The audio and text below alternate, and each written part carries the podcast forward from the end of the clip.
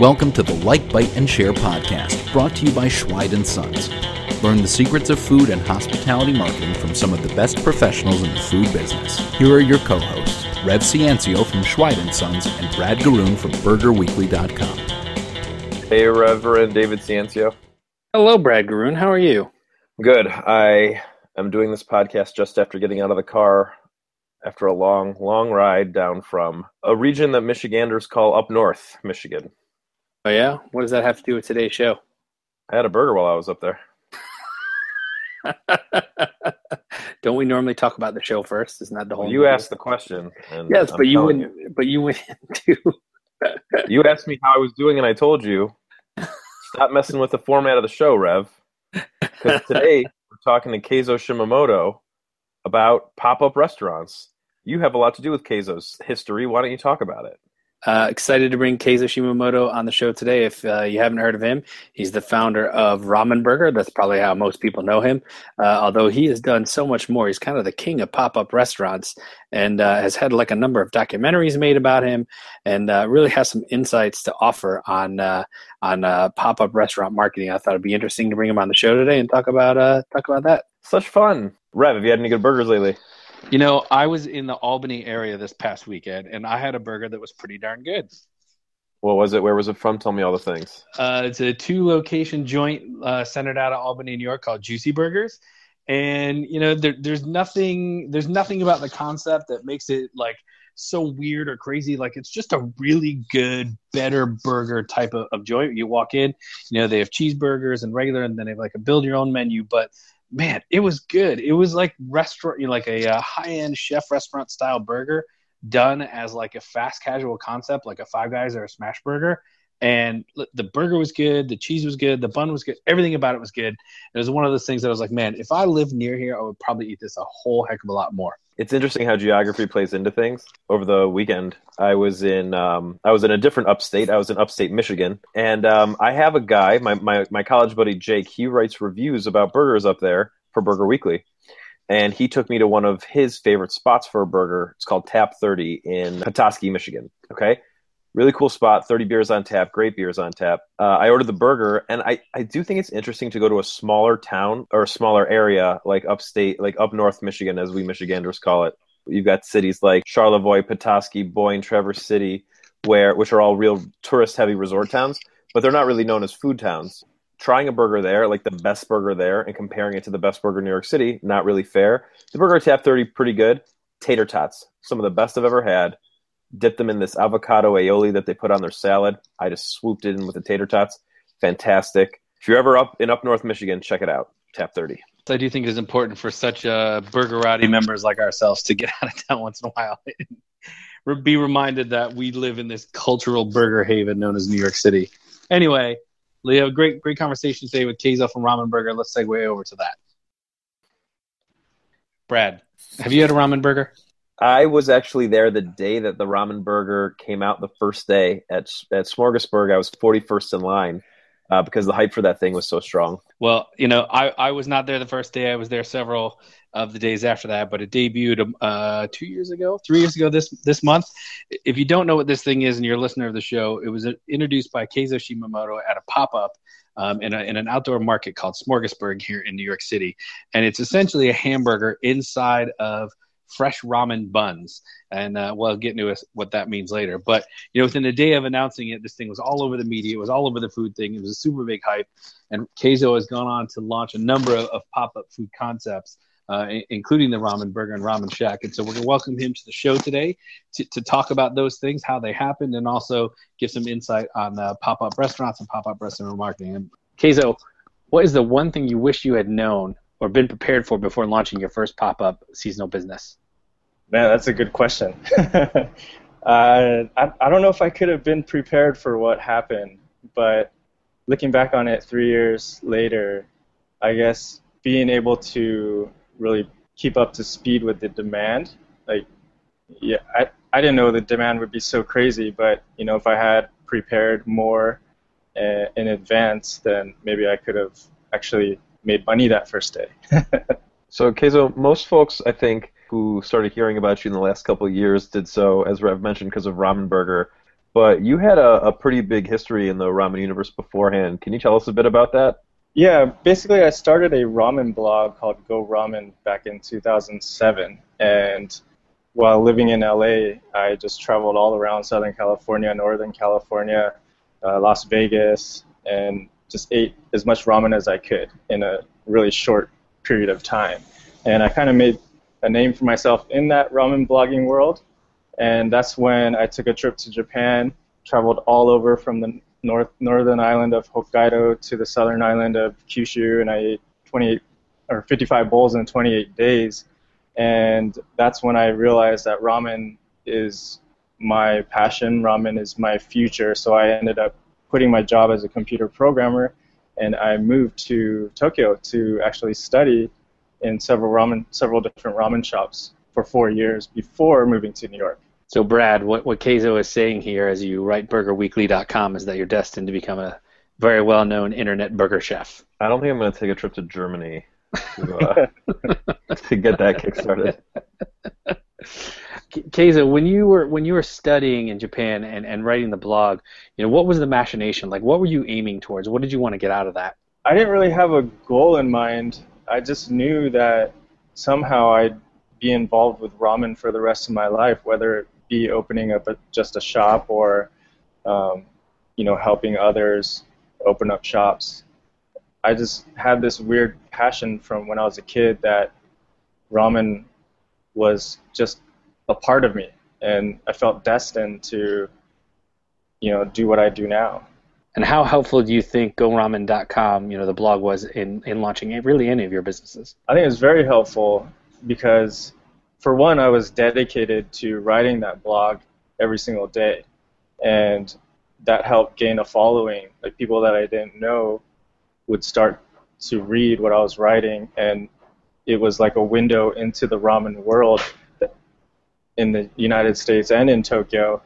Just people that never would have thought ra- what ramen really was, like they were able to see that through my blog. So you're kind of you're kind of on the forefront, I think, especially in New York City, but beyond of this ramen revolution. How did ramen go from being perceived as you know a cheap eat for college students to now a real destination food? I think it's just like the fascination with traditional foods from any country, um, much like sushi was a long time ago when it boomed in the United States. Ramen was never really like, I mean, instant ramen was a sensation in Japan, but originally there was the more traditional, so-called real type ramen that you eat at a sit-down restaurant, and that being said, like even though instant ramen became popular in the states, I think once people started knowing that traditional ramen existed and that it just wasn't an MSG filled package that you can make in three minutes, you know, it, there was another fascination to it, and that's how. Like, it's not only me being on the forefront, but I think a lot of uh, like traditional ramen shops that have been successful in Japan have started to come over to the states. That's why you see a sort of boom happening within New York and LA in the major cities. Can you explain to those who don't know what a ramen burger is? Like, how is the build? You know, what what makes it different from other burgers? So the ramen burger is a bun made out of ramen noodles. So instead of your traditional bread bun, it's just ramen noodles packed together tightly, and inside of it is what every burger should have is a Schweid Sons beef patty. And I combine that with arugula, scallions, and a secret shoyu glaze, which sort of makes the burger what it is. Um, you have the ramen noodle buns are the in, intriguing factor of it, but what really rounds it out and makes it delicious, is, I think, is the, the secret sauce, which I've sort of based upon my ramen experience and my favorite ramen being a soy sauce ramen, shoyu ramen. That's how this sauce came to really be compatible with the ramen burger. I know at, at Smorgasburg, the, the lines there are still nuts, and it's three years later. Very impressed at the fact that there are still crazy lines, especially given you know, there've been a lot of imitators who have come and gone. To what do you attribute the like sustained success for that stand at Smorgasburg? Uh, I think it's just you know the the quality of the product mainly. It's that's my only explanation. When I decided to create it, I just didn't decide to create it to get hype, and you know I I wanted it to be delicious. And when I first had my first ramen burger within my living room, I was jumping off the walls because I, I thought it tasted really good, and not so much because it, it was a ramen noodle bun, but just overall it tasted good. So I think, you know, there there's been all the imitators and uh, people that have haven't tried it who have knocked it, but I think once people try it, you know, they they really seem to like it. So that's what's kept up the the the the lines at Smorgasburg. Would you uh, would you say that lines are part of your marketing now? I, I don't know if it's part of the marketing. It's just it seemed to just naturally happen. Well, listen, pe- people need to try this burger. I think that if you're a hamburger lover, it's kind of a great way to segue you into what ramen could be in your life if you've never had it. And I think if you're a ramen lover who isn't really familiar with burgers, don't ask me how that happens. Uh, but it could be your segue back the other way. Is that is that how it lives in your mind? Yeah, definitely. And it's it's basically a part of me because it, it's Japanese and American all bunched into one. so I, I feel like it's it's part of my culture. Tell us about Go Ramen Go Life uh, and and how it works. So I created Go Ramen Go Life about a year and a half ago, and I'm using it as sort of like the parent company of what I've already established with the ramen burger. So I can create a wholesale business selling ramen soups and flavorings and oils and different products to other people who are interested in opening up a ramen shop or basically doing ramen at their existing restaurant. Uh, so that's that's the wholesale business, and it's also the foundation for Ramen Burger and my other concept, Ramen Shack, and my skimen.nyc. So basically, it's I've said this already, but it's the foundation where I can have a central kitchen, produce all these different products, and supply not only my own company, but other companies as well. So I actually do want to go back to uh, the ramen burger just for a second. Um, we, we touched on those imitators. I know that w- when when folks create new food concepts or food mashups that are as, as successful as yours, um, as we mentioned, there's a lot of imitators, and I've and I've actually spoken to a couple other restaurateurs who who've dealt with this real, I, I guess even like trademark infringement that comes along with with uh, other people using the thing that you conceived of to piggyback that success. How have you dealt with with all the imitators that are not necessarily the ones who have like branched off into like spaghetti burgers, whatever, but the ones who are getting very close to what you put out as ramen burger? You know, it's when when they first started imitating. Of course, it's flattering, and it's it's it's hard to tell what to think of it at first. Um, but you know, I had all these advisors tell me, "Oh, you need the trademark. You need to send cease and desist and stop it." Um, for me, I, from a chef perspective, you know, I was proud of what I created, and I knew that if there were going to be imitators, it, it is flattering, but at the same time, they, they don't have the exact recipe that I have, so they're not copying it exactly. And we all know it's hard to trademark and copyright food recipes and all that. So for for now, it's like I'm just flattered by them. I I don't need to go after them. Like they can try to create ramen burgers on their own, and hopefully they can create better ones because that's why we're here, right? To to eat better burgers and get more creative every day. Well, I think you have a great outlook on it, and you know, look, I think it's hard to to copyright a recipe as you sort of launched into in there. But would you have any advice for somebody else who who would be in a similar situation? Might be maybe they're launching a new food concept or a new food business. Yeah, I think uh, the advice I like to give instead of launching without trademarks and plans to put in place, uh, like unfortunately, well, fortunately and unfortunately for me, I didn't have time to really get the trademark before it went viral.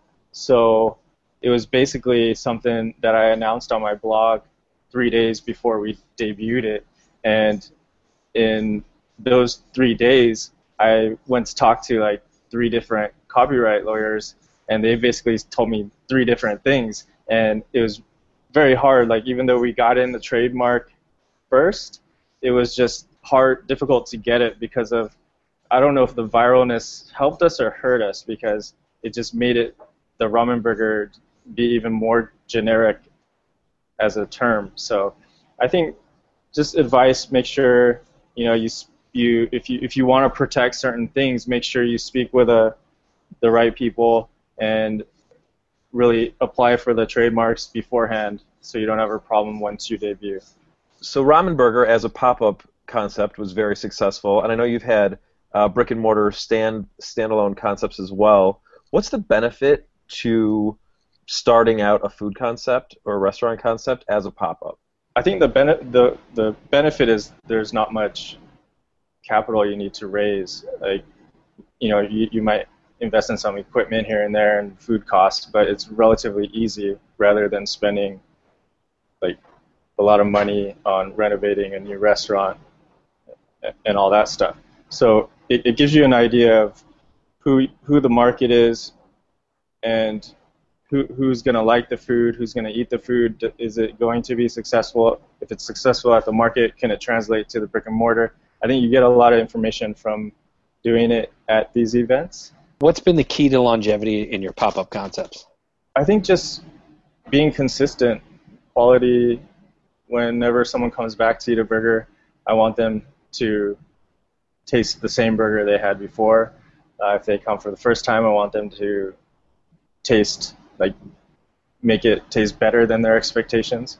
So, and plus, you know, keeping up with social media, the Instagram, Facebook, um, keeping people interested, and whoever, because you might not believe it, but even three years later, people are like, "What's a ramen burger? Whoa, how come I haven't seen this before?" So there's there's still a lot of people out there who don't even haven't even heard of it.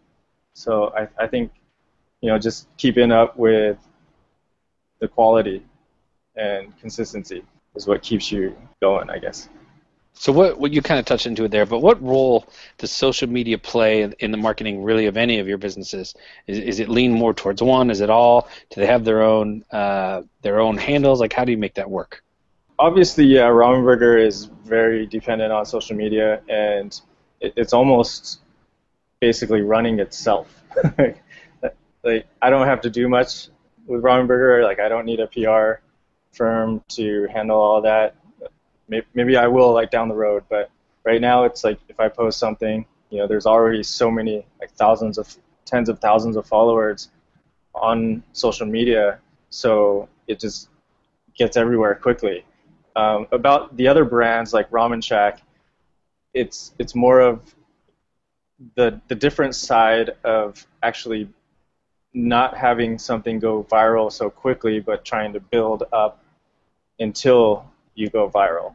So it, it's kind of interesting because I, I am seeing both sides now, where Ramen Burger was such a huge hit, but then Ramen Shack, I'm sort of building from scratch and trying to get that up to par with Ramen Burger, which which is the challenge now. Do you look at virality in social media as sort of as an indicator for when your concepts are ready to move from a more pop-up situation to a more standalone brick and mortar situation? Not necessarily. Uh, with Ramen Shack, I have a lot of confidence. Well, ramen Burger as well, but since I'm more of a ramen chef and I studied ramen, like I get to Ramen Shack allows me to really put all my creativity into the product, and with that, like I'm so confident with the product that I feel, even though it's not going to go viral right now. I think eventually it will because there's so much of that foundation of my passion. What, what was the most instrumental part in you being able to launch these concepts in, in cities as far as LA and, and Tokyo and whatnot? I mean, is, is do you think anybody could do that, or did something special happen that allowed you to do it? I think it's definitely something special with the ramen burger itself because it is such a unique thing and since I'm known as being the creator, it's there's that originality factor that people in different cities become interested in. So I think even though it just debuted in New York, there's a lot more cities that you know we could probably go to in the future and still have success. So is what I'm hoping. What about things like um, you've had documentaries um, about you? You mentioned that we mentioned that in the intro, and I know that you had uh, one of your documentaries featured at the Food and Film Fest. Have those have those um, those features helped you to uh, expand your your customer base, or or do you think that those are things that more appeal just to folks in the industry? I think it it's a little of both. Um, of course, yeah, the ones the films that have gone public, you know, I get a lot of emails saying, you know, I, I loved you, I've loved watching that, and you're such an inspiration. Um, but also, like doing these films is where I get to meet people like like Rev, you know, just at the Food Film Fest, and those connections are how you get to expand your business even more, just because you learn more about the industry, and it's it's all just like a like a circle of I don't know virality. I think it's almost a lesson in you know unique partnerships. I mean, look, you have a unique business model, you have a unique food item. Well, that's the centerpiece of it, at least. And and you know the partnership with the Food Film Fest is, is a unique partnership.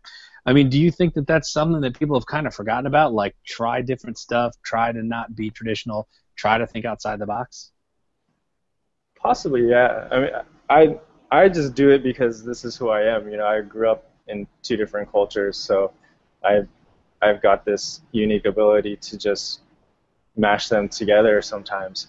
Um, but yeah, definitely the connections and all these different events, uh, people should do them because not only is it good for your brand, but it's also good for your network, and that network could always lead to different opportunities. And without Food Film Festival, who knows? It, I might Ramen Burger might not be this big. Is there any advice that you'd give to someone who's trying to decide, you know, um, I've got this concept. Uh, actually, I'll just I'll, I'll, put this into very concrete uh, examples. I've got a friend, and she has a dessert business that she started out. Right now, it's mostly like uh, e-commerce, but I know that she'd really like to get it going, uh, get some customers to come in and purchase in person. Do you think it um, it's worthwhile for someone who doesn't have a lot of uh, capital, maybe, to start out um, pitching these food markets and, and food shows uh, to do that first before trying to get investors or, or capital raised for a standalone place? Yeah, definitely. I, I don't think it would hurt at all to go to like a flea market or a food market uh, just because it, it is a way to connect with the customer and to show off your brand and w- without much capital at all. I, look, I think that you know you have a really interesting story here. You, have done a lot of unique stuff. I don't think there's any way that anybody could sort of follow your path and led down this. And, and I don't know that you either could have called this path. You know, was there any one thing or one item that you know, if you could call Keizo five, ten, even two years ago, and say, look, just do this. Don't think about anything else. Like, what would that piece of advice be like? Well, I'm generally a patient person, and I like to think things out. Um, but definitely, I would tell myself from two, two, three years ago to be a little bit more patient. A lot of the pressure of you know this ramen burger fame ha- led me to make some bad decisions. Um, those bad decisions have been great learning experiences, um, but also, you know, I I would say not to sort of rush into things and basically make sure that you, you you are on the right track. Otherwise, you know you'll get taken advantage of and start losing what is most important to you. I think that's great advice. Real easy to get taken advantage of when you're looking um, at the next immediate thing. Uh, since we're all three big burger guys here, it's going to be real easy to segue into our mandatory questions that we do at the end of every episode. Uh, first one being, what was your favorite burger from childhood? So growing up in LA, you know, of course, In-N-Out Burger was great, um, but also I, I have, you know, a little Hawaiian connection. My grand, grandpa was born in Hawaii, So there was a hamburger shop in Huntington Beach, California, where I was born and grew up, called Fuji's, and they made a really simple, great teriyaki burger that I would always go to after school. Is that place still open? It might be. I haven't I haven't checked it out, but it could be still open. It may be under different ownership, but who knows? this sounds like a mission that we may have to take on. or just go to Google. Uh, Keizo, what was the uh, what was the last great burger you ate? The last great burger is 282 Burger. It's one of my favorite burgers, and I live nearby, so it's my favorite burger joint. Oh man, that is a good burger. Did you get the green chilies? Yeah, always. so good, so good. Brad, you've had that, haven't you? I go for the breakfast burger when I go there. Yeah, but uh, so, so do I. But have you ever had the green chilies when they I go for the breakfast burger when I go there. I like it there. It's good. Two eight two is two eight two is probably the best one in uh, in that neighborhood. Yeah. Okay, so if you could give one piece of advice to someone in the food marketing business, what would it be? Be yourself, because if you're yourself, your passion will relate to the marketing naturally. Awesome. Why don't you just let everybody know where they can uh, find out more about you, about Ramen Burger, about Go Ramen Go Life, everything? So you can check out ramenburger.com, and it'll tell you where we serve the ramen burger all throughout the city in Los Angeles, and also or New York City and Los Angeles. And you can go to goramengolife.com. That will connect you to Ramen Shack and Ramen Burger. And beginning next month, September 28ish, I will be opening up a permanent pop-up to Ramen Shack in Long Island City, where we will also serve the ramen burger. Thanks everyone for tuning in to another episode of Like, Bite, and Share. We hope you found today's interview insightful. If you didn't get a chance to write down everything, no worries. We take the show notes for you. Go to schweidandsons.com slash podcast to find them. If you enjoy the show, we ask for one favor, and that's please give us a rating in iTunes. That helps us to spread the word to others who might find this valuable like you do. If you haven't subscribed to the show yet, please subscribe on your favorite podcast player so you don't miss a future episode featuring helpful tips from other professionals in the food marketing business. Stay hungry.